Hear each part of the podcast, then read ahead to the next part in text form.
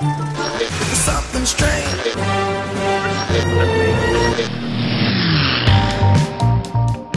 Fala galera antenada em cinema! Tá começando mais um Plugcast. Eu sou William Rodrigues, jornalista e um apaixonado por cinema. Seja bem-vindo! Hoje o tema é filme de terror. Eu chamei um super time que adora, ou nem tanto, filmes de terror. Mas qual que é a diferença? Filme de terror, suspense, horror? Vamos discutir isso e muito mais. Antes de ouvir, ajude esse podcast a chegar a mais gente. Compartilhe, comente nas suas redes sociais utilizando a hashtag FalaPlugcast. Siga também as redes do Plugcast para receber em primeira mão os primeiros episódios. Se acomode, ajeite os seus fones de ouvido e vem curtir esse papo. O podcast começa agora.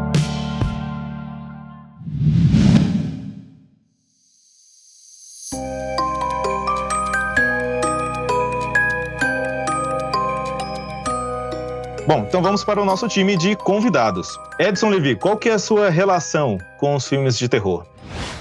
Rapaz, beira um certo distanciamento com uma mistura de cagaço. Vou ser bem sincero, porque tem uns aí que, tipo, às vezes eu fecho o olho para não ver, mas eu não consigo também parar de ver. Sabe aquela coisa criança, tipo, que tá com medo, mas tá tapando os olhos, mas tá só olhando pelas frestinhas dos olhos, como se fosse diminuir o impacto, entendeu? Não, isso aqui, tá, mas eu tô vendo, entendeu?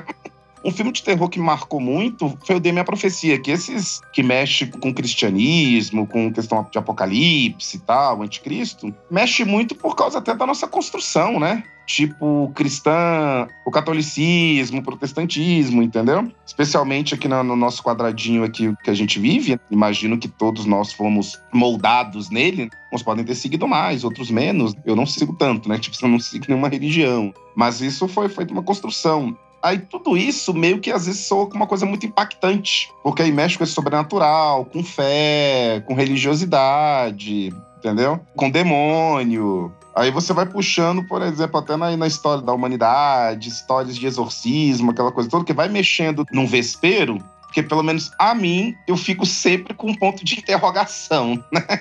Filmes de terror que eu sei, não, isso é fantasioso totalmente, isso não existe, me assustam menos, porque eu já vou preparado. Aquilo que já tem um ponto de interrogação, geralmente tem uma tendência a me deixar mais com cagaço. Porque eu já não consigo cravar totalmente se eu creio ou não creio naquilo. Eu já vou até puxar então, já que você puxou a parte do cristianismo e de demônios, porque isso também é um calcanhar de Aquiles para mim. Se eu vejo um filme de um serial killer, de uma coisa que possa existir, eu não tenho, assim, não me gera nada. Agora, quando você falou de é, exorcismo, do oculto, do sobrenatural. Isso me gera um cagaço tremendo. Mas vamos à nossa segunda convidada, Agda Leal.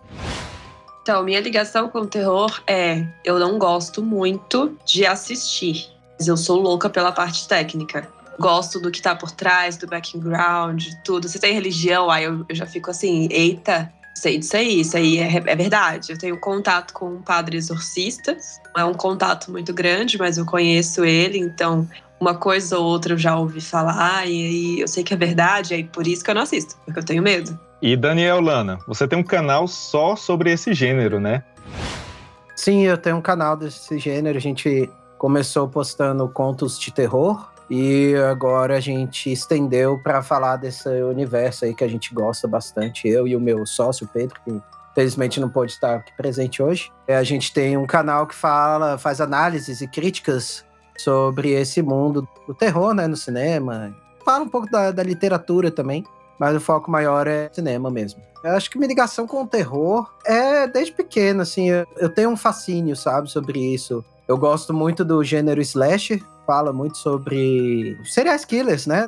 É uma área que acho até um pouco perigoso e estranho falar isso, mas que me fascina um pouco. Porque eu fico intrigado como funciona a mente deles. É mais por isso. Então, isso me chama muita atenção no, no gênero Slash, porque ele é bem focado nessa parte do serial killer, como funciona. Tudo bem, tem uns que são muito fantasiosos e tudo mais, mas a fantasia eu acho que faz parte. Sempre mexeu com o meu imaginário, né? Porque eu também sou escritor. Né? Então, ajuda bastante na criatividade, no imaginário da gente. Acho que fascina o escritor um pouco. Com certeza.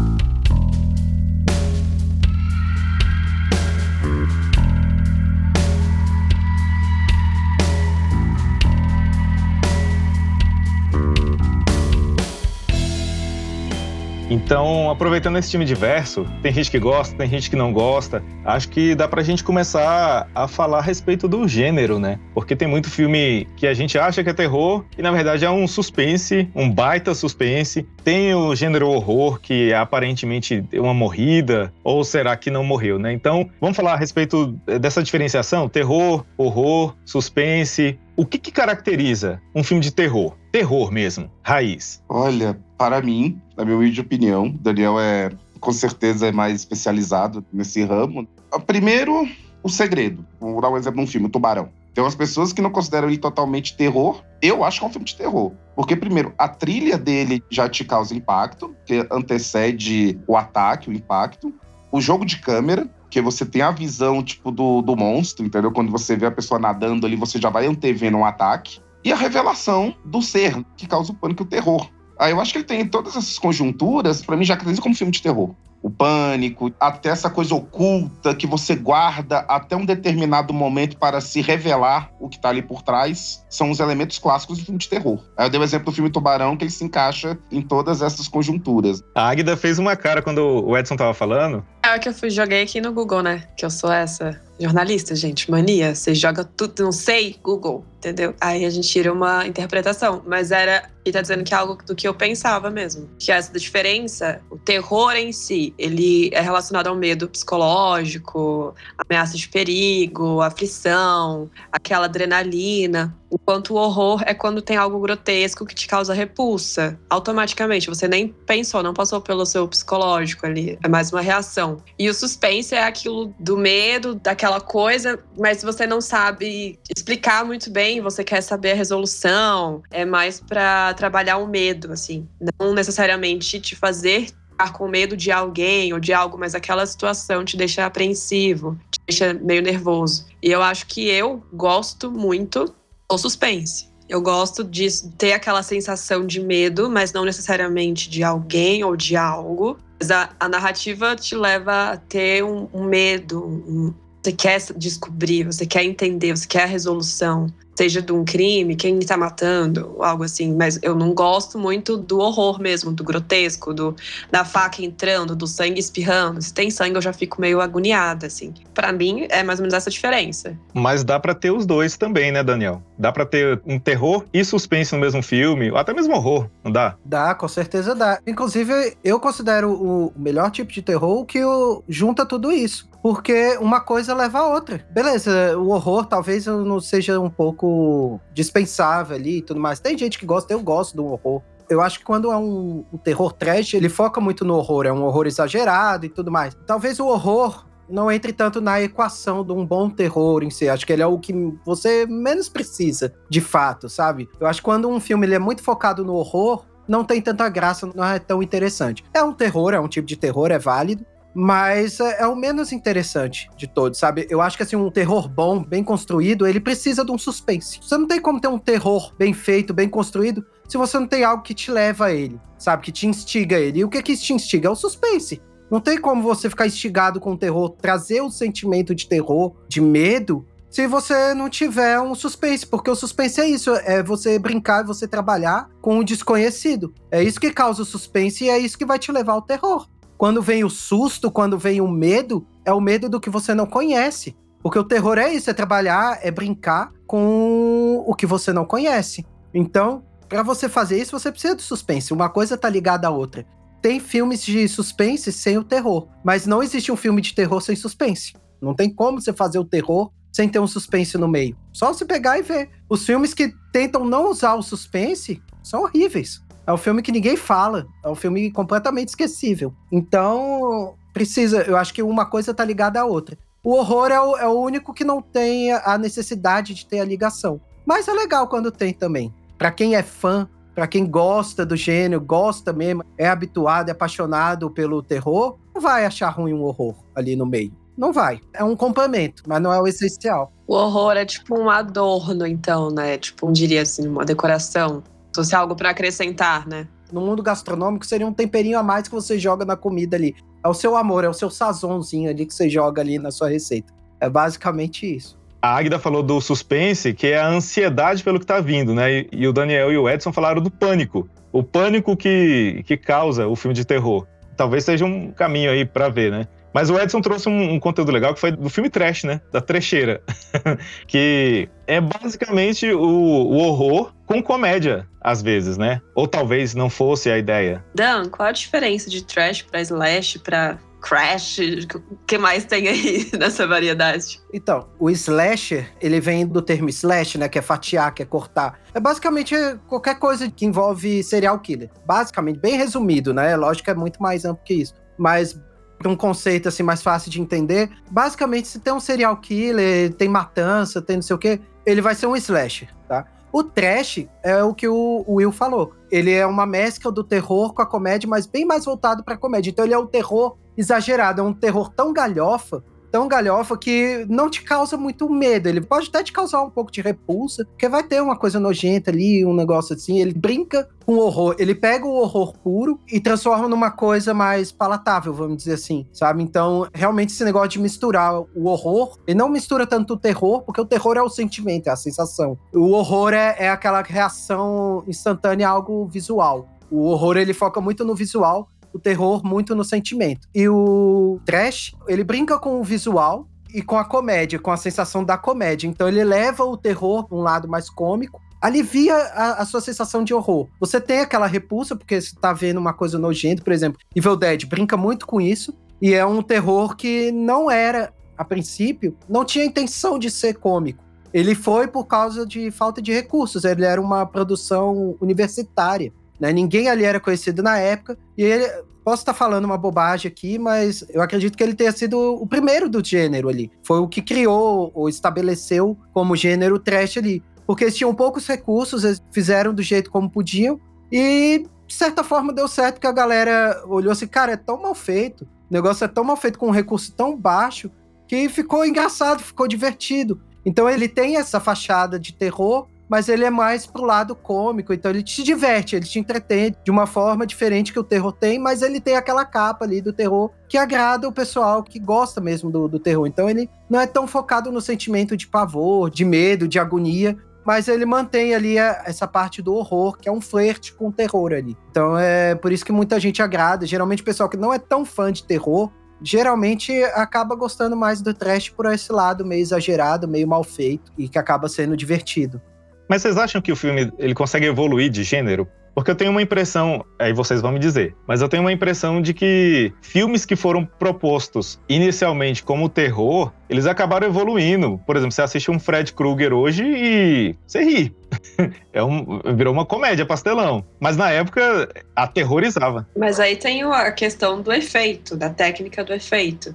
Como a tecnologia evoluiu, a gente já espera algo melhor. E aí você pega um filme muito antigo, talvez não cause aquilo que causou lá quando ele foi apresentado, né? Ela tocou num ponto interessantíssimo. O passar do tempo faz ter uma outra releitura do filme. É como se o tempo fizesse ele mudar de gênero. O que eu acho uma sacanagem. Porque é o seguinte, porque o que, que acontece? Você era limitado nos anos 70, nos anos 80, com uma tecnologia X, com as ferramentas que você tinha disponível ali, naquele momento naturalmente, com um salto de 30, 40 anos, naturalmente vai avançar, vai evoluir, entendeu? Aí você começa a tratar aqueles filmes do passado como, como trash, porque, ah, olha só que bizarro. Mas, gente, era o que tinha pro momento, entendeu? Aí é você ter uma releitura de algo que eles não tinham controle antes. Porque eles, o que tinham para ser feito naquele momento. É a mesma coisa você querer cobrar a mesma eficácia do Fusca para uma Ferrari hoje. Mas sendo que nos anos 60 o Fusca era um carrão. Aí agora, tipo, porque passou o tempo e tiveram outras coisas que permitem você fazer outros filmes com uma qualidade maior, aí fica tratando como se tivesse feito anteriormente com essa intenção de ser bizarro, entendeu? E não foi isso. Eu acho uma releitura bem safada, entendeu? Aí, por exemplo, mas se você for falar mal agora de um Star Wars dos anos 70, então compara os efeitos especiais do Star Wars, então era uma porcaria. se você for quiser fazer essa releitura, tipo, 40, 50 anos depois. Meu Deus, amigo, como assim? Eu tô botando porque, porque para alguns segmentos não tem essa releitura. Que é muito injusto você querer comparar uma tecnologia dos anos 70 com uma dos anos 2000 e querer que ela colocar no pacote. Não, tá errado. Mas tem filmes, né? Tem filmes que conseguem resistir ao, ao passar do tempo. Exato. É que tá, se o efeito que ele foi usado ali é bom, convence, se ele for bem feito, ele vai te dar um medo. Eu assisti Nosferatu um, um ano atrás, eu acho, e é só jogo de luz e sombra, o filme é em preto e branco lá dos anos aqui, os anos 20. Ele é de 22, ele vai fazer 100 anos, fez 100 anos esse ano. E ele te convence, a imagem te convence, não é um efeito. E eu acho também que um filme não troca de gênero, ele se mantém ali. A questão também é respeitar a história do que foi feito lá atrás. Não é porque a tecnologia mudou, não é porque talvez hoje ele é visto mais como algo feio esteticamente. Eu acho que isso não é suficiente para mudar ele de gênero, não. Vale então as releituras? Assim, eu acho que esse negócio de mudar o gênero é um pouquinho complicado, porque assim, tem muita da limitação, como por exemplo o Evil Dead que eu falei, ele a princípio ele era para ser levado a sério, era para ser um terror, só que assim, é, o cara viu ali uma oportunidade de se fazer dentro de uma proposta diferente. Ele aproveitou o pouco recurso e tudo mais e, e transformou ali um gênero, mudou e, e, vendeu uma proposta nova de um estilo novo de terror e tudo mais. Mas tem outros filmes, por exemplo, Alien. O Alien, a princípio, ele tinha muita característica do terror que eles foi largando com o passar da franquia. À medida que você pegar e for assistindo, você vai ver que o do primeiro Alien pro mais atual mudou completamente. Ele foi deixando de lado muitas características do terror que antes eram muito fortes nos primeiros filmes, e hoje em dia ele virou um, um filme completamente ficção científica. Então, eu acho que às vezes acontece isso, sabe? Eu acho que é até uma coisa natural. Às vezes o que atrai um filme ali, quando ele tem mais de um elemento, às vezes pode ser um determinado elemento que é para a empresa, para a produção, vai ser mais interessante ir para aquele lado, entendeu? Então, eu acho que pode, pode acabar mudando sim, e não acho nenhum demérito não. O Chuck, por exemplo, é um outro exemplo sabe? Ele era um filme que a princípio foi feito para ser levado a sério, por mais que a proposta desde o início já não tem como você levar um pouco a sério. Porque, pô, que é a história do Chuck? Ah, é um serial killer que ele passa a alma dele pra dentro de um boneco. Aí sai matando todo mundo. Tipo, pela proposta, já olha assim, você não tem como levar tão a sério. Você já não vai pro cinema pensando uma coisa assim, ah, isso não vai ser um terror tão sério assim. Não vai ter como. E de fato, não não foi para esse lado. Com o passar do tempo, eles ainda tentaram ali nos três primeiros manter uma seriedade e tudo mais. No terceiro, eles viram assim: é, não vai ter jeito, então vamos fazer uma coisa mais pra galhofa. Aí veio a noiva de Chuck, que para mim hoje em dia é excelente. Na época, não tanto, porque tem muito do choque, né? Porque você tá acostumado com uma coisa, e aí, quando você vê que o cara, de repente, joga, de repente, na sua cara uma outra vertente dali da proposta dele, você toma um susto inicial. Mas hoje em dia, eu sou apaixonado, tanto é que, para mim, uma das melhores contribuições para a franquia do Chuck foi o surgimento da noiva dele, da Tiffany. Mudou completamente, foi para um outro ar. Teve uma caída ali no filme seguinte, que para mim é o pior de toda a franquia, que é veio como a semente de Chuck, né, que é o filho do Chuck, que ali para mim eles, que eles erraram muito na mão, mas hoje em dia, por exemplo, já tô comemorando porque o filho vai aparecer na série do Chuck agora, sabe? Mas foi porque o cara conseguiu dar a volta por cima e voltaram um pouco pro que era antes, porque realmente eles exageraram. Então é uma questão de medida, eu acho que é uma questão de equilíbrio, você conseguir achar o equilíbrio. Tem produções, tem produtores que conseguem achar esse equilíbrio e, e manter aí um sucesso no filme. Mas tem outros, por exemplo, que não, que acabam não conseguindo e bola pra frente, paciência, acontece. E tem filmes que o personagem permite, né? Por isso que eu trouxe o Fred Krueger. Porque, assim, por mais que a proposta inicial ali fosse um filme de terror, mas quando ele olha pra câmera e dá um sorrisinho, ele tá te convidando a, a participar daquilo. Sobre a noiva do Chuck, cara, tem momentos ali que aquilo é comédia. Aquilo não é terror. A cena que eles estão fazendo sexo lá, que ela vira para ele lá, os bonequinhos, que ela vira e fala o seguinte: Você tá usando camisinha? Aí ele vira: Camisinha? Pelo amor de Deus, eu sou feito de plástico. Entendeu? Aí quando você fala, tipo assim, poderia ter o terror que foi, mas só por aquela cena já desconstrói, entendeu? Muita coisa do filme, só por causa daquilo, os bonequinhos lá tendo relação sexual, e esse diálogo dos dois. Mas aí eu concordo com o Daniel, ali já foi mudando um pouco mais. Por exemplo, o primeiro Chuck não tinha uma escapada cômica, era terror puro.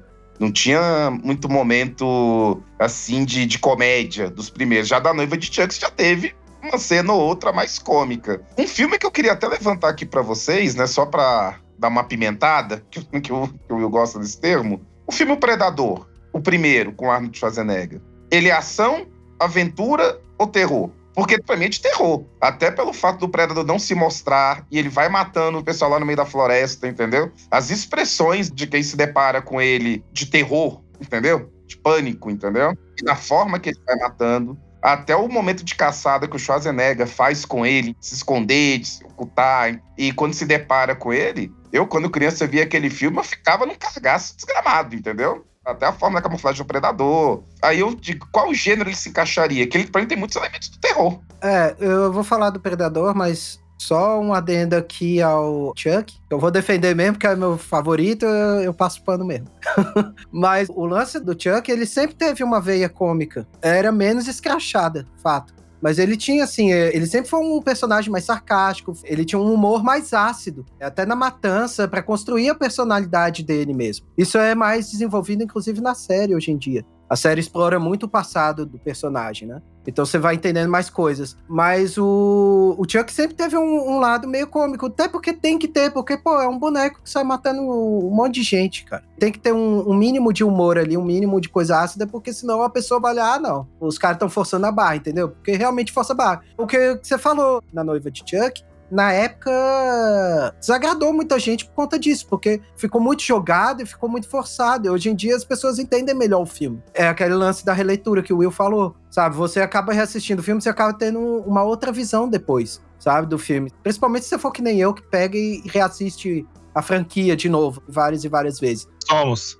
Pois é, eu faço muito isso. Então, assim, quando você pega, assiste o primeiro, o segundo, lamentavelmente vê o terceiro, e aí vai assistir o quarto, você acaba não achando tão estranho assim para que lado foi ali. Porque você vê assim, não fugiu tanto do personagem, não ficou tão forçado quanto pareceu. É porque teve um hiato muito grande também do terceiro pro quarto filme. Então você esquece muita coisa, até da personalidade, de algumas características do Chuck. Você lembra mais um, um panorama geral. Então, quando eles vêm e jogam ali muito galhofa, você toma um susto mesmo, tem ali essa impressão. Mas faz total sentido. Até essa cena aí do sexo dele com a Tiffany e tudo mais. É bem idiota isso, mas se você tentar se colocar no lugar do personagem na situação ali, ele tá pensando com a mentalidade de alguém que foi humano uma vez, sabe? De repente, muito provavelmente, a, a, última vez que ele teve relação sexual com alguém foi quando ele era humano. Então ele tinha que ter essas preocupações. E um humano qualquer, né? É, pois é. Então, assim, se eu tivesse no lugar dele, eu tivesse no corpo de um boneco e tudo mais, eu não ia pensar como um boneco. Hoje em dia ia, mas tem sua lógica, entende? É uma lógica meio bizarra, mas é uma lógica que você tem que ter para ver esse tipo de filme. Então, é, o legal desse tipo de filme é, inclusive, isso, sabe? Ele te leva a situações, a pensamentos, a se colocar em determinados lugares que você de repente você nunca imaginou que ia se colocar. É uma das coisas que eu gosto muito desses tipos de filmes, assim, mais lúdicos e que misturam com o terror. Porque o terror é muito bom para trabalhar isso. E agora, indo para a parte do Predador, eu acho que, assim, ele essencialmente é um filme de ação. Mas ele brinca assim, é igual. É, acho que é o mesmo caso do Alien, sabe? Ele começou ali usando muitos elementos, porque tem alienígena, tem não sei o quê. Então, ele brinca muito com os elementos de terror, de horror. Principalmente de horror, por causa da aparência do predador, ela te causa um pavor, ela te causa um medo. Ele é um bicho medonho, feio. Então ele brinca muito com esse gênero do terror, mas essencialmente eu ainda acho que ele é um filme de ação, né? Nem tanto de aventura. Tem aventura porque eu acho que ação e aventura também se misturam muito. Eu só vou discordar Daniel, com relação a, ao Alien, porque o Alien, eu reassisti recentemente o 1 e o 2. E, cara, é um terror incrível até hoje. Até hoje, os conceitos que foram utilizados ali é um filme que te deixa num cagaço. E o Predador, acho que você acertou muito bem nesse negócio do brincar, né? Ele brinca com o gênero, ele flerta ali. Não, então, mas quando eu comparei ele com o Alien, eu quis dizer assim que ele tem ali um pouco do terror, entendeu? Igual o Alien tinha. O Alien tinha muito mais, com certeza, porque a proposta do Alien, a princípio, era ser um filme de terror que flertava com a ação e coisa do tipo. Mas ele essencialmente ele era para ser um filme de terror. A parte de ação é que agradou mais os fãs e ele foi indo cada vez mais pro lado da ação. Mas quando eu comparo o Predador com o Alien, é nesse sentido, é que os dois usam elementos de terror. Mas a diferença gritante, claro, é que o Predador, ele desde o início, eu acho que a proposta dele era muito mais ser um filme de ação do que terror. Ele tem o terror ali porque tem que ter, porque é um alienígena que tá caçando gente, cara. Inevitavelmente você vai ter que usar alguma coisa de terror ali no meio. Não tem como. Mas é difícil você se preocupar quando o inimigo do predador é o Arnold Schwarzenegger. Isso é inegável. É. Aquela questão do talvez o filme não seja só uma coisa, né? Tipo, música também tem isso. É super válido. A única coisa que eu fiquei confusa é aventura e ação, para mim, são bem diferentes. Mas aí já é outro assunto, a gente guarda para outro episódio. Agora, eu não cheguei a assistir Chuck, porque medo. Mas agora, depois que o Dan falou tudo isso, estou curiosa, vou ter que assistir. Já que meteu um boneco no meio, eu vou jogar outro. Annabelle.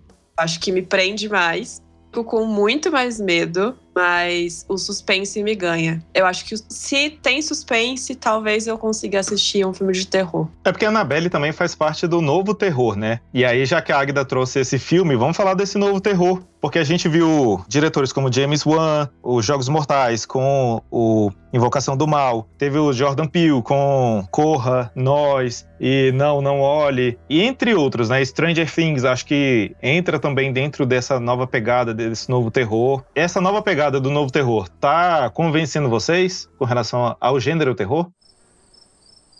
Cri, cri. Silêncio.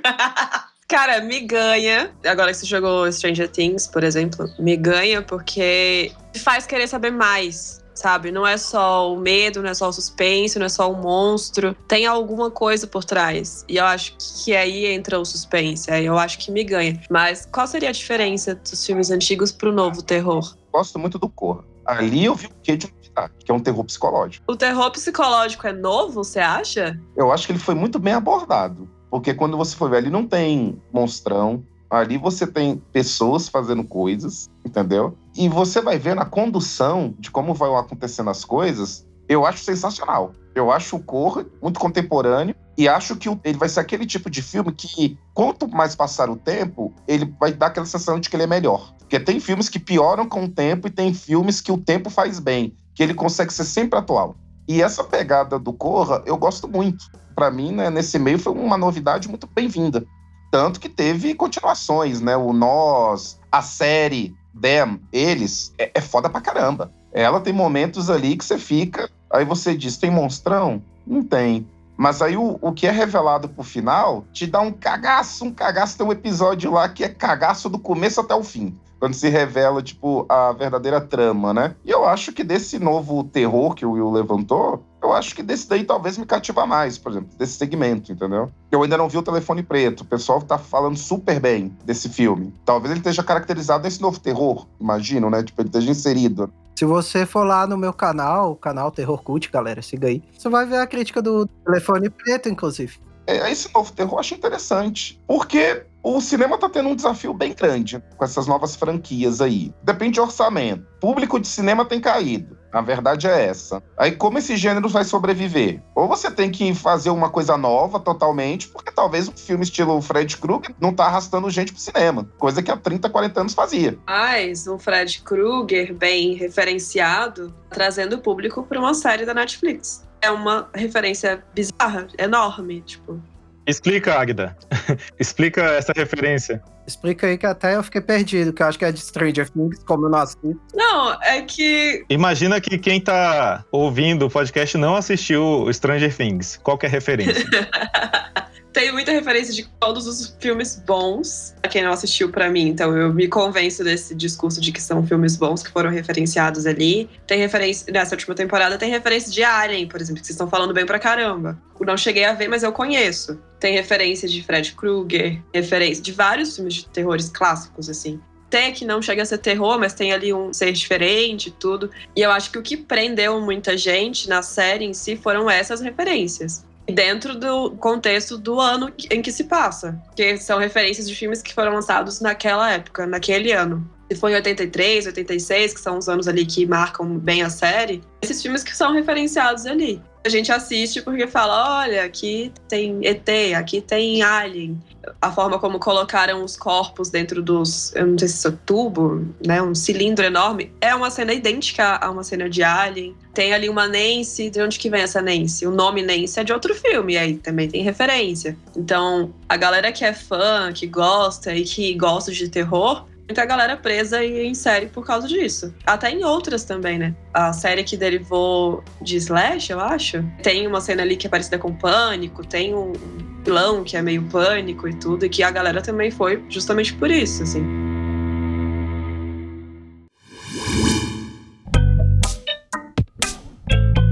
Se liga nesse recado. Você sabia que a Fundação Hemocentro de Brasília é o único banco de sangue público do Distrito Federal capaz de abastecer a todos os hospitais públicos do DF?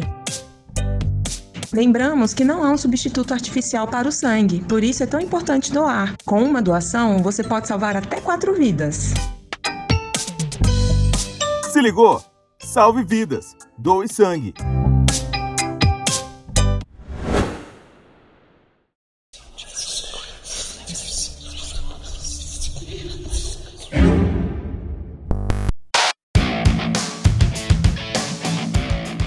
Falando a respeito do novo terror, é porque esses diretores, em especial, por exemplo, o Jordan Peele, ele trouxe o preto para o protagonismo do terror, né? Para o protagonismo do filme. E é uma forma de abordagem diferente, onde, por exemplo, no Pânico virou uma comédia, né? Esse negócio do ah, o primeiro a morrer é o negro. E nesses novos filmes, por exemplo, Corra, é um filme todo com um elenco praticamente negro e coloca o branco, não é querendo é, separar entre brancos e negros, mas coloca o branco também no papel daquele escravocrata do sul dos Estados Unidos. Por exemplo, Lovecraft Country, que é uma série da HBO que também traz o medo para dentro da série, não necessariamente vindo do branco, mas vindo do oculto, que também não existia antes. Você falou de Lovecraft Country, cara, a série é muito boa. É muito boa. Eu não, não vi ela toda, porque eu assisto muita coisa, então às vezes a gente dá uns hiatos aí nas séries. Mas, cara, é um ótimo exemplo. Principalmente porque se baseia muito no Lovecraft mesmo, né? Então, as histórias do Lovecraft são sensacionais. Justamente porque mexe muito com a criatividade, com, com o psicológico, a imaginação. A referência de Nancy ali que você falou é da Nancy Drew, que era um terror também. Eles fazem muita referência dessa época dos anos 80, porque foi quando teve o boom do terror, né? Durante muito tempo o terror, ele foi decaindo porque a fórmula não foi se renovando, né? Então foi ficando meio para trás mesmo. E foram surgindo outros gêneros, outros tipos de filmes com outras pegadas que foram chamando mais atenção e durante muito tempo o terror ficou meio esquecido, meio tá voltando agora, na verdade, né? Acho que sei lá, depois de tantos anos, é que tá começando a ter muito mais coisa de terror, tá começando muito mais a chamar a atenção justamente por causa dessas mudanças. Mas ah, mesmo essas mudanças, elas já existiam naquela época, elas só não tinham tanta evidência, não eram tão trabalhadas como hoje em dia. Eu acho muito por conta do terror psicológico mesmo. Acho que sempre teve, sempre teve filmes que abordavam o terror psicológico, mas não eram tantos quanto tem hoje em dia, por exemplo. Eu acho que hoje o foco maior tá no terror psicológico, porque realmente é um terror muito bom de se trabalhar. Você consegue diversificar, consegue inovar muita coisa. Os outros terrores, os outros tipos de terror, já foram muito explorados, então você acaba ficando um pouco sem ideia. Eu acho que tem muito disso também. É muito difícil realmente inovar dentro do terror, porque é uma coisa que já foi muito explorada. O terror psicológico, acho que foi o que menos foi explorado até hoje. Um país que gosta muito desse tipo de terror, que trabalha muito bem esse tipo de terror, são os países asiáticos. Eles são mestres em fazer terror psicológico. Adoro, adoro também. É, tem muitos filmes bons. Sabe, o, o grito original é muito bom, não é que nem esse daí que eles fizeram americano, que tragou bastante até. Comparando o original com o americano, o americano não é tão bom. Não que o americano não seja bom, ele é, só não chega ao original. Todos, né? Agora que você colocou essas referências aí do cinema asiático, no Brasil, por que será que a gente ainda não teve um filme de terror muito bom feito aqui? Olha, essa aí eu vou ficar te devendo. Eu nunca parei para pensar nisso, não. Mas realmente o Brasil não tem muito, não, né? Ele teve uma série muito boa com o Bruno Gagliasso, eu não vou lembrar agora o nome dessa série, mas é, era uma série muito boa, mas trabalhava muito esse lado do serial killer mesmo, que era muito focado na mentalidade do serial killer que ele faz. O serial killer é sensacional também, mas realmente é, é difícil fazer engrenar. Eu não sei se é por falta de recurso e, e o brasileiro não quer arriscar fazer um terror trash. Vocês chegaram a assistir aquele Desalma, série do Globoplay? É meio que terror, né? Vai, de novo, medrosa não assistir. Mas pelo trailer, pelo que eu já ouvi falarem, vai ser bem bom. Curiosa, porém medo. É, eu vou atrás desse. O Brasil tem potencial para fazer, porque aqui a gente tem um folclore muito rico. Só dá para aproveitar muito em várias histórias. A Netflix tem uma série que ela é meio de terror, Aliás, ela tem duas séries muito boas de terror. Uma é mais ou menos de terror, não tenho certeza se é muito terror, mas tem uma pegada de terror, que acho que é Cidade Invisível. Acho que é esse o nome, que é, é muito boa. Porque se falou de folclore, eu me lembrei dela. Porque ela é baseada no folclore brasileiro e tudo mais. Então ela mistura o terror ali tem uns assassinatos, o cara vai investigar os assassinatos e são todos relacionados com, com folclore. Então tem o Boto Cor-de-Rosa. É a Cuca. Isso. A série é muito boa. Eu acho que ela é de terror. Ela é investigativa, mas ela tem ali o, o terror. E tem um outro que é baseado num livro que foi um sucesso também, que é o Bom Dia Verônica. É uma série de terror. Eu acho que esses dois são mais suspense, não? É, um pouco, mas eles também colocam como terror, não sei porquê. Mas como eles colocam como terror, vamos considerar terror também. Mas são muito boas e são produções nacionais. Mas realmente é difícil emplacar, não sei. Boa pergunta, eu também não sei por que, que não emplaca aqui no Brasil, não.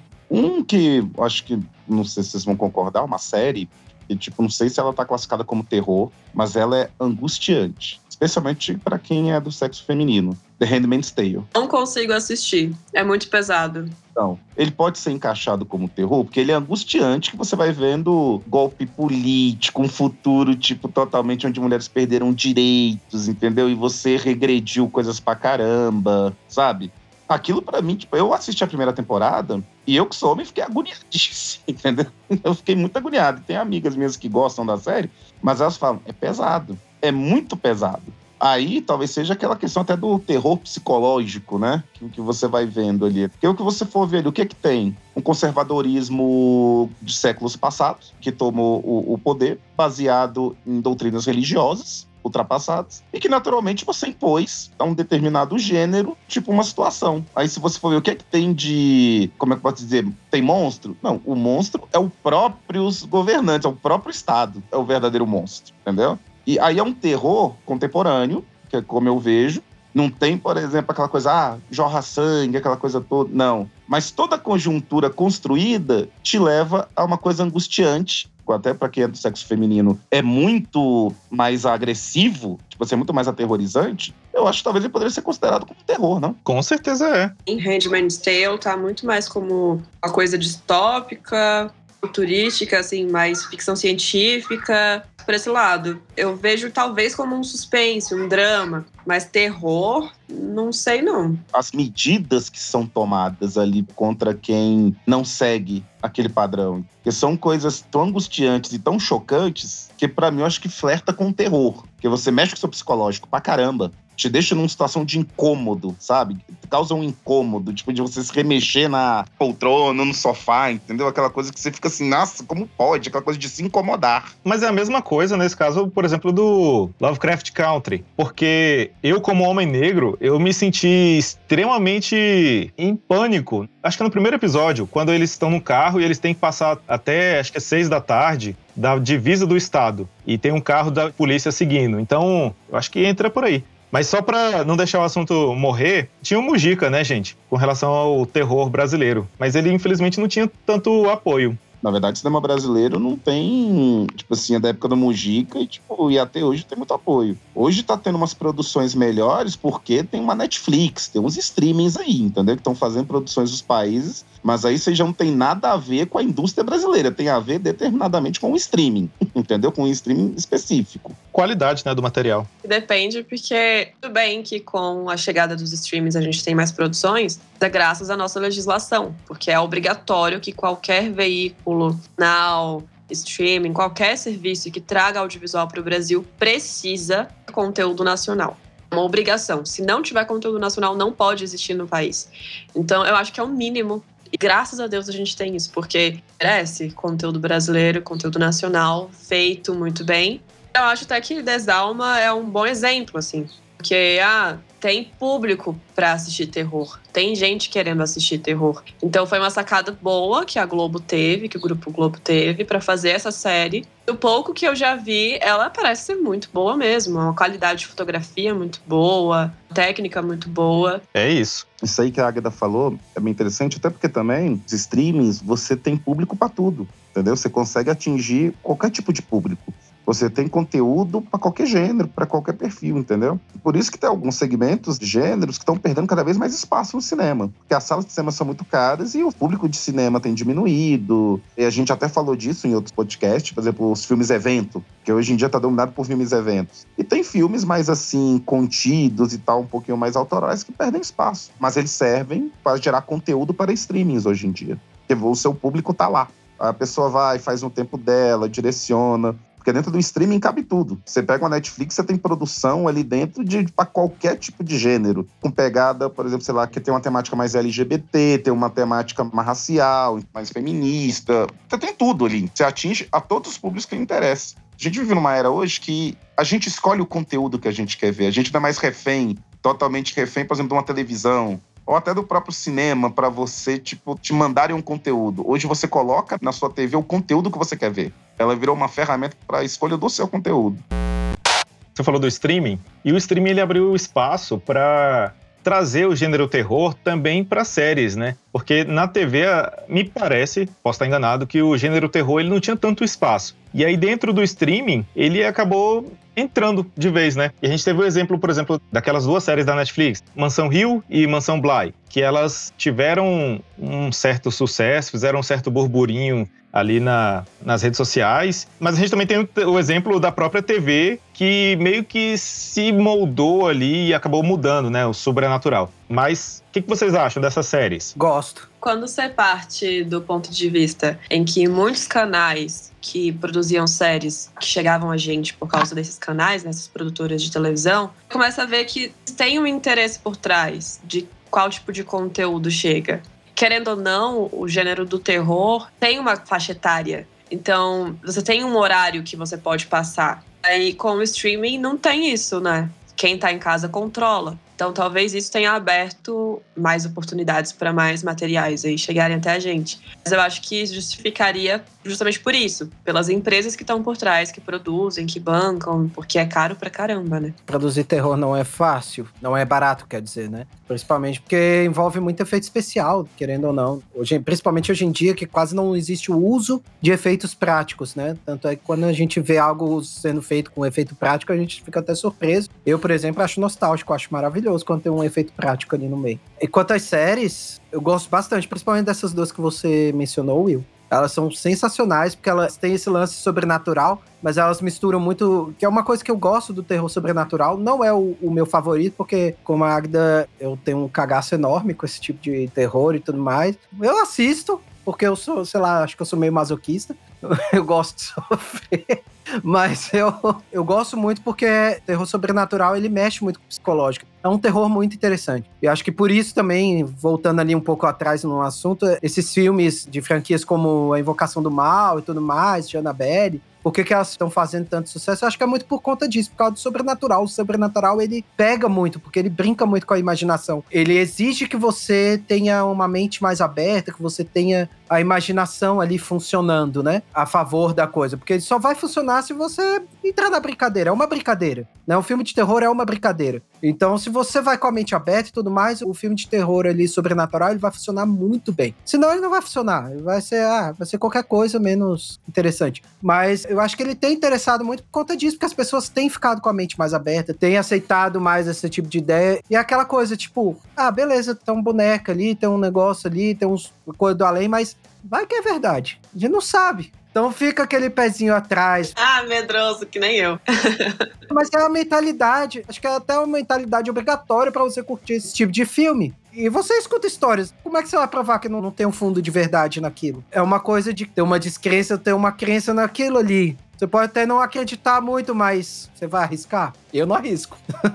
Falou de crença, eu acho que ali nos anos 80 tinha aquela coisa do satanismo, né? Aquele medo sempre, tudo que é diferente era associado ao demônio e tudo mais. Vocês acham que isso tá chegando de novo? No contexto político que a gente tem vivido esses dois últimos anos, vocês acham que isso influencia? Porque a gente começou a ver falarem muito sobre isso de novo, né? Sobre, ah, é coisa do demônio, isso é ruim, o bem contra o mal. E aí, isso tem voltado você tá pegando, você também com uma determinada senhora que pegou uma Bíblia e estava lá no, no congresso, sei lá, ou no palácio da Alvorada e começou a orar para dizer para expulsar o diabo lá de dentro. Tipo assim. É mais nesse sentido de talvez esses filmes que tenham relação com religião e tal, eles se apoiam no satanismo, vocês acham? Tem muitas religiões que elas se apegam, às vezes, ao temor ao adversário. Por exemplo, que você vê até algumas conduções de como é conduzida algumas, até algumas missas ou cultos. É impressionante como se fala do demônio. Tipo assim, que você olha, tipo assim, rapaz, tipo, se tem uma hora, tipo, tem um pessoal que fala uma meia hora fala do demônio. Né? Tipo assim, é metade. E aí parece que é mais por temor do que por amor a Deus, para quem tem, tem essa crença, né? Porque vai muito naquela base do terror, do medo, para você seguir um caminho, entendeu? Às vezes não é por você ser um ser humano melhor, mas parece que é como se você fosse, se você tivesse seguido, oh, se você não fizer isso, você vai para tal lugar, entendeu? É como se fosse é outro tipo de motivação, sabe? E o conservadorismo, em geral, tem crescido bastante. Se você for ver, tem tido muitos discursos, por exemplo, que não são tão progressistas, porque se você for ver, e eu acho que tem algumas coisas que acaba voltando. Eu já ouvi de uma pessoa, tipo, da nossa geração, tipo assim, vamos lá, que a distância entre eu e essa moça era de poucos anos, que ela acha que hoje em dia tá em falta um pouco na, na sociedade, um pouco de temor a Deus. Eu falei, opa, o que, que é isso? Eu falei, calma. Aí eu falo, opa, vamos voltar a, ao Deus do Velho Testamento, tipo, que é do temor, o que pune. Mas qual Deus? Porque o Brasil é laico, né? Então. É laico só na teoria, né, amor? A população é cristã. Isso é um fato. E há divergências.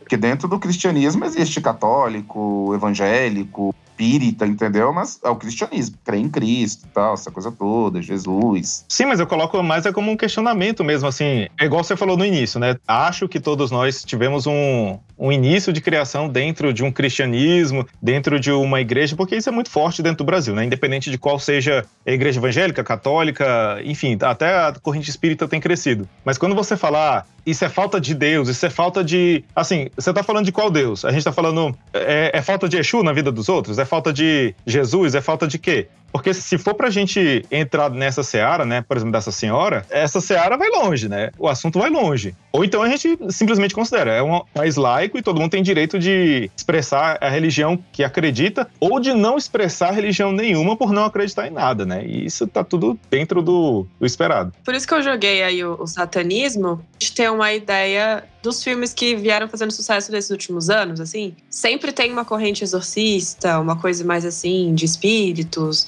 ou alguém possuído. Isso ganhou muita força nos últimos anos, né? A minha pergunta era justamente essa, porque como teve o pânico satânico lá nos anos 80, talvez isso não esteja voltando, talvez apoiado dessa cultura, né?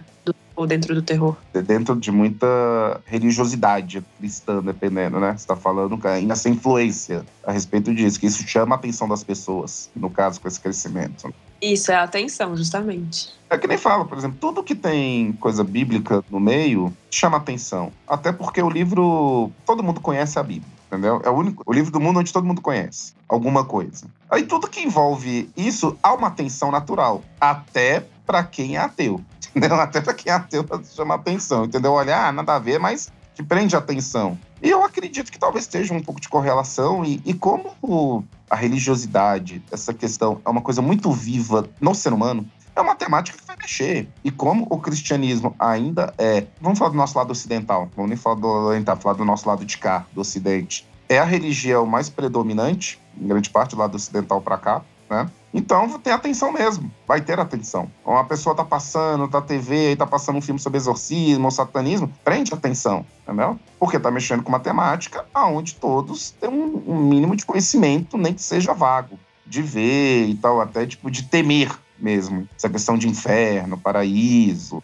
E geralmente o herói, no final dessas histórias, desse terror, é Deus ou o ser humano que recuperou a sua fé. Geralmente, se você vê, é batata. Geralmente começa com um descrente, é, é, aquela coisa batida. É um cara que tá flertando com o ateísmo. O próprio padre do exorcista lá, ele é um padre, mas totalmente estético, indo muito mais para da ciência, tipo, e talvez até um pouco descrente com a religiosidade dele. E ele tem que retomar a crença dele, a religiosidade dele para vencer o demônio.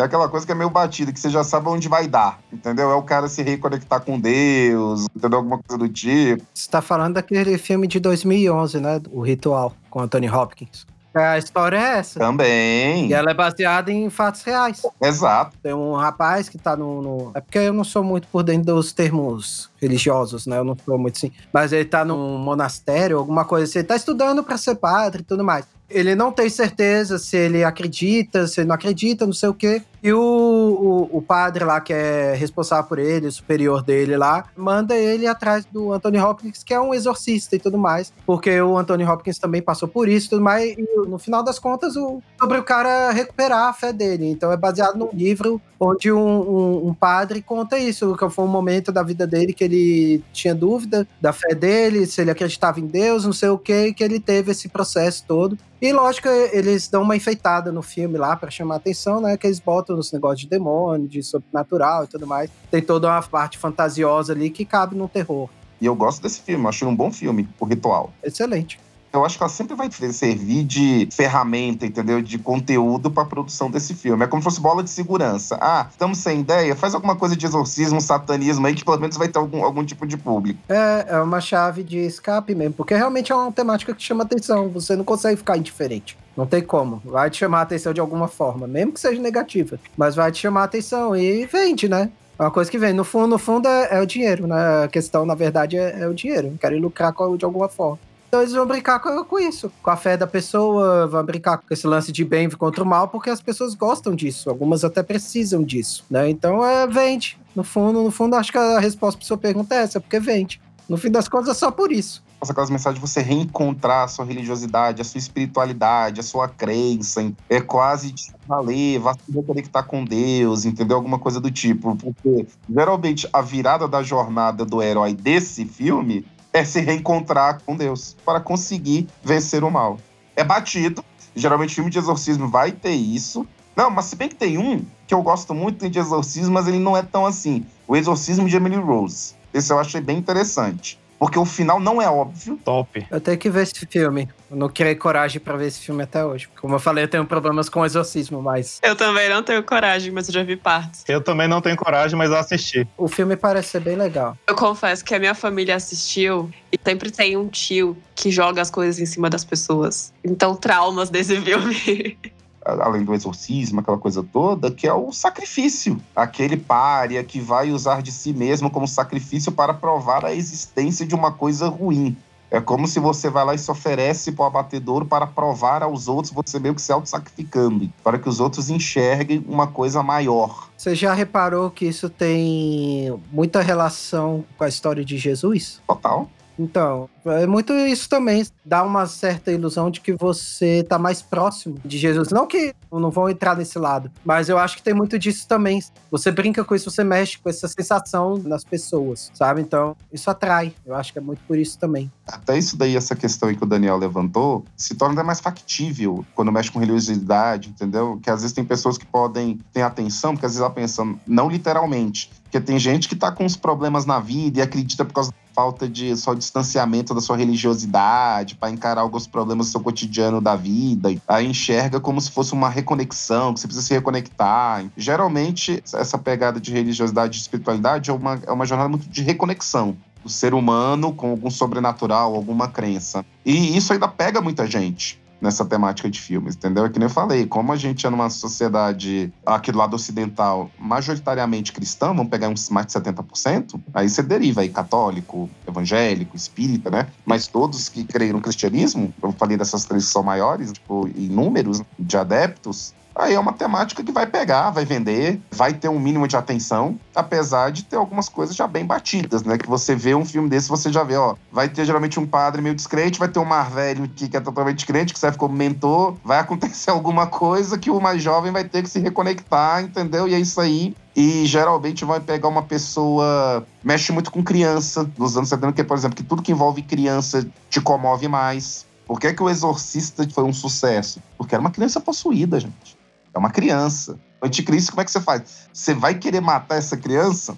Entendeu? Sabendo que você, você mexe até com essa mescla de sentimento. Não, a criança é um anticristo. Mas então o que, é que você faz? Você mata a criança? Entendeu? Aí você fica com aquele sentimento como espectador de dualidade. E você flerta com horror, porque você matar uma criança, você. crimes de desmembramento, enfim, qualquer coisa desse tipo que foge muito da realidade causa repulsa no espectador. Exato.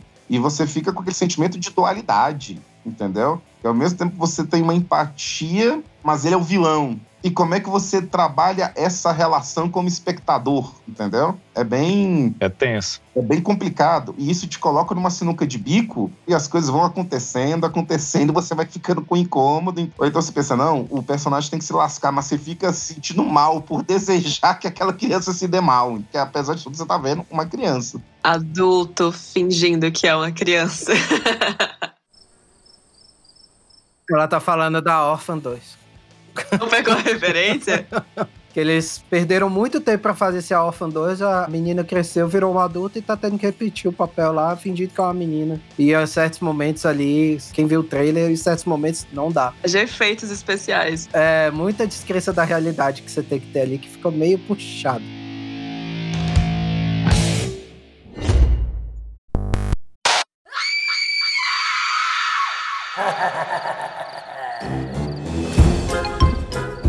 Vamos falar a respeito de filmes de Halloween também. É terror, não é terror? E aí eu vou trazer só alguns filmes para a gente poder falar a respeito disso. Por exemplo, Abracadabra, A Convenção das Bruxas, e até filmes mais infantis, como Coraline, Goosebumps, que era uma série que tinha antiga. Mas é esse terror infantil. Goosebumps é terror, caramba. Se fosse assim, Contos da Cripta também não era terror, porque era um boneco animatrônico lá brincando. É um terror, só que é um terror infantil. É, é uma forma de introduzir isso na vida da criança. Goosebumps é terror. Não, porque Goosebumps, por exemplo, tinha algumas séries, acho que até Contos da Cripta, que eles sempre terminavam de uma forma horrível. E Goosebumps, eles dão uma amenizadinha ali no finalzinho. É, é porque o Contos da Cripta, ele era para um público mais adulto mesmo, sabe? Não o adulto, adulto, talvez o jovem adulto ali e tudo mais. Então você pode pegar um pouco mais pesado. Mas o Goosebumps, ele era um terror, que assim, acho que desde essa época existe, Hoje em dia não é mais tão conhecido, mas é um terror mais infantil mesmo. É um terror introdutório, que eu chamo, sabe? Aí já é uma coisa minha. É uma nomenclatura minha, não é um termo oficial nem nada. Porque é uma forma de você introduzir o jovem nesse gênero de terror. Porque é um gênero legal, é um gênero divertido. Que eu mesmo, assim, lógico, aqui, né, como eu falo de terror no meu canal e tudo mais, estou defendendo um pouco. Mas, independentemente disso, eu acho que é um, é um, gênero que não devia morrer. Eu não gostaria de ver morrendo. Então, eu acho muito legal essas produções infantis, assim. Por mais que sejam bobinhas, seja um terror bobo. Porque o, o Contos da Cripta eu assistia, mas eu assistia escondido, né? Porque eu não tinha idade para aquilo. Eu era muito mais novinho. Eu tinha idade para assistir Goosebumps. Quem nunca assistiu alguma coisa escondida e não tinha idade? Pois é. Algumas nem, nem de terror, mas deixa eu falar. O, o Goosebumps, cara, eu, eu tinha idade para assistir e tudo mais. Me dava um certo medo, sabe? Então eu acho que assim, pro público certo, causa medo, dá medo, sim. Assim como além da imaginação, não é aquela coisa assim aterrorizante, terrorizante, mas é um terror meio suspense e tudo mais. Mas é uma coisa que brinca, assim, sabe? Então são coisas legais. Eu considero terror, sim por mais infantil que seja, ou, ou, ou, por mais bobinho que possa ser, ainda é um terror, sabe? Porque a temática, o ambiente, a atmosfera que é criada, o foco do negócio, a proposta é essa. Então é um terror, pode não ser um terror para mim, porque eu não tenho a idade certa. É igual o gênero de super-herói, não é para todo mundo. Tem uma faixa ali que vai funcionar melhor do que para outros. Mas uh, não impede, sabe? Não deixa de ser. Vou aproveitar sua deixa e vou defender a minha série favorita de adolescência, que é Pretty Little Liars, que tem ali um suspense, um pouquinho com as referências de psicose e tudo mais. Uma das séries que me fez gostar de assistir série. E tem sempre episódios de Halloween, episódios que tem ali uma temática de terror, e aí acontecem várias coisas, vários dobramentos, e gente que morre, e, e você não tem certeza se morreu ou não porque você não viu o corpo. Às vezes você viu o corpo, mas aí era uma morte de mentirinha. Então eu gosto muito dessa brincadeira, assim, de você ser meio que o detetive fora da série para tentar entender o que aconteceu. E funcionava muito para mim, porque eu sou bem medrosa mesmo. Então, era o máximo que eu conseguia ver. Assim como o desenho Coragem com Covarde, que foi meu primeiro contato com o terror, né, galera? Porque, convenhamos, era um desenho muito aleatório. Nossa. Muito aleatório. Tem umas coisas assim que eu ficava, gente. Tinha episódio que eu não conseguia assistir, porque eu tinha realmente, eu ficava com medo. Assim como Coraline, eu lembro que quando saiu, eu não conseguia assistir. A Noiva Cadáver, também não conseguia assistir. Meu primeiro contato com o gênero terror foi o episódio das marionetes do Chapolin. Horroroso aquele episódio. Tá falando de Chapolin, mas tem um episódio muito pior do que esse das marionetes, que é o do Abominável Homem das Neves. Aquele lá eu tive medo quando eu era garoto. Mas o episódio que eles visitam a casa da bruxa do 71, aquilo dá medo. Aquelas velas acedas, tudo escuro. Não. Não, e ela procurando o cachorro, né? Satanás? Deve ser Satanás, porque dá o nome desse Olha cachorro, aí o pânico satânico. É você, Satanás? Olha daqui!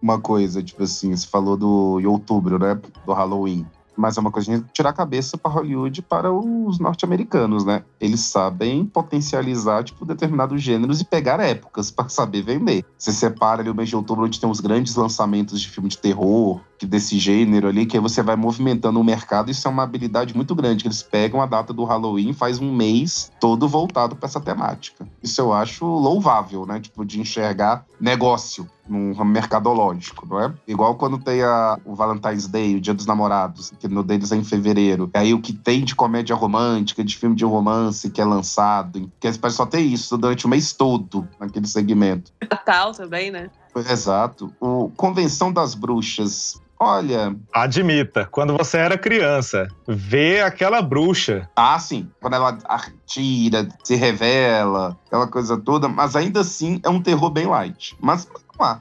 É um terrorzinho, mas ele é bem light. É bem light, creio eu, para mim, né? Mesmo quando criança, você pega uma cena mais pesadinha pra uma criança, mas o filme em si no todo não é. Que é um terror para criança mesmo, né? Ele funciona para aquele público. É tipo a Abracadabra, que é besta, mas você tem ali 7, 8 anos, talvez você fique com medo. Envolve você roubar a criança. Os dois filmes. É o terror diretamente pra criança. é o inimigo dela, a bruxa. Já que você falou de criança perdida, Ser de mim é terror? Tô brincando. Acho que pra criança não, mas que pra quem tentou invadir a casa foi um terror. Porque o que os caras apanham ali é uma sequência de armadilha ali. Especialmente o baixinho lá, o Joe Pass, rapaz, quanta porrada o bicho vai tomando. Pro menino foi um, foi um parque de diversão, para os ladrões foi um terror, beirando ao risco de vida. Vocês estavam falando aí de bruxa, do abracadabra, não sei o que, porque é mais infantil, não sei o que. Mas se você for parar pra ver, os contos de fada, originalmente, eles são contos de terror. Eles são para amedrontar a criança mesmo. Sim. Eu acho que parte desse princípio, as produções de terror infantil partem do mesmo princípio dos contos de fadas, sabe? Originalmente, os contos de fadas eram para ser contos de terror, para realmente a criança ter tanto medo que ela vai se comportar, vai não sei o quê. Então, os contos de fadas também, na verdade, eles todos vêm do terror. A Disney aqui mexeu lá e mudou, né? Inclusive, tem muita gente traumatizada com a cena da bruxa da Branca de Neve perseguição da Branca de Neve na floresta, aquilo dá medo, gente? Aquilo não é filme pra criança, não? Eu não como maçã até hoje.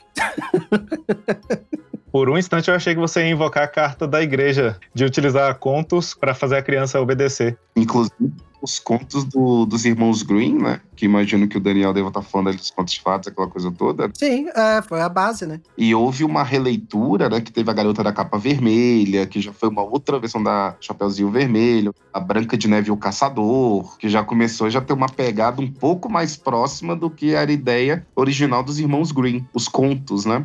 E eram mais contos de terror.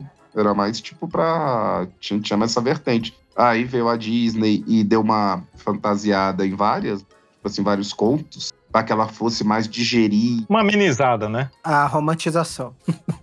Famigerado aquela coisa toda, e você passar o, o, recado de uma forma mais dócil. Mas o próprio conceito de fada mudou bastante também, porque no início também as fadas eram usadas para aterrorizar, elas eram criaturas medonhas que davam medo. Com essas coisas aí, por exemplo, não atacando a Disney, mas a Disney é a principal que faz essas coisas. Mas os contos de fadas é que amenizaram a visão, e hoje em dia fada é aquele bichinho bonitinho, aquela menininha bonitinha, fica passeando pela floresta, joga pauzinho de pirim pim Mas a, a fada originalmente são todas criaturas medonhas, para dar medo.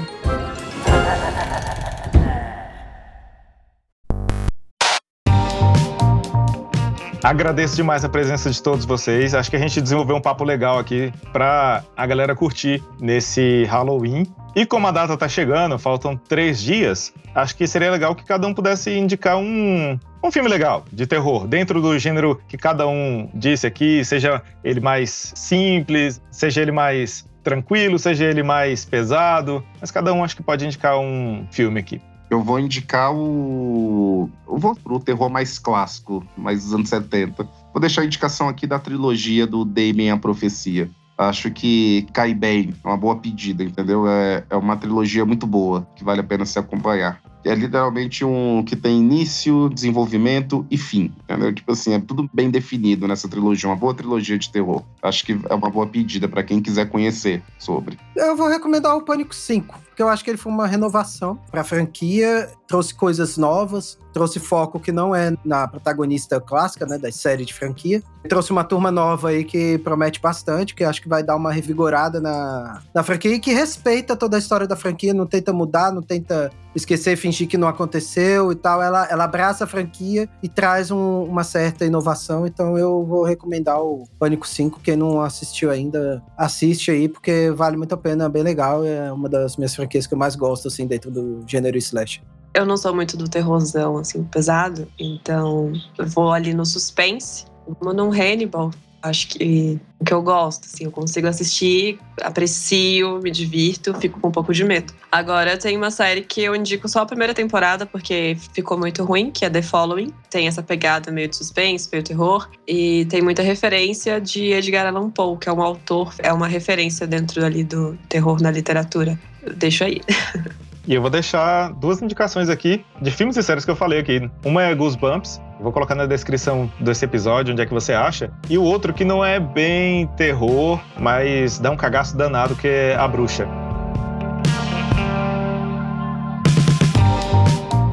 O papo de hoje foi sobre filmes de terror. Afinal, o Halloween tá chegando. Mande sugestões de temas que vocês querem ouvir. Bora discutir mais sobre cinema? Use a hashtag FalaPlugcast mande um inbox no Instagram ou envie um e-mail no endereço que está na descrição desse episódio. Quem gostou, pode seguir também nas redes sociais do Plugcast. Vejo você nos próximos episódios. Agradeço demais a atenção de todos e se cuidem. Tchau!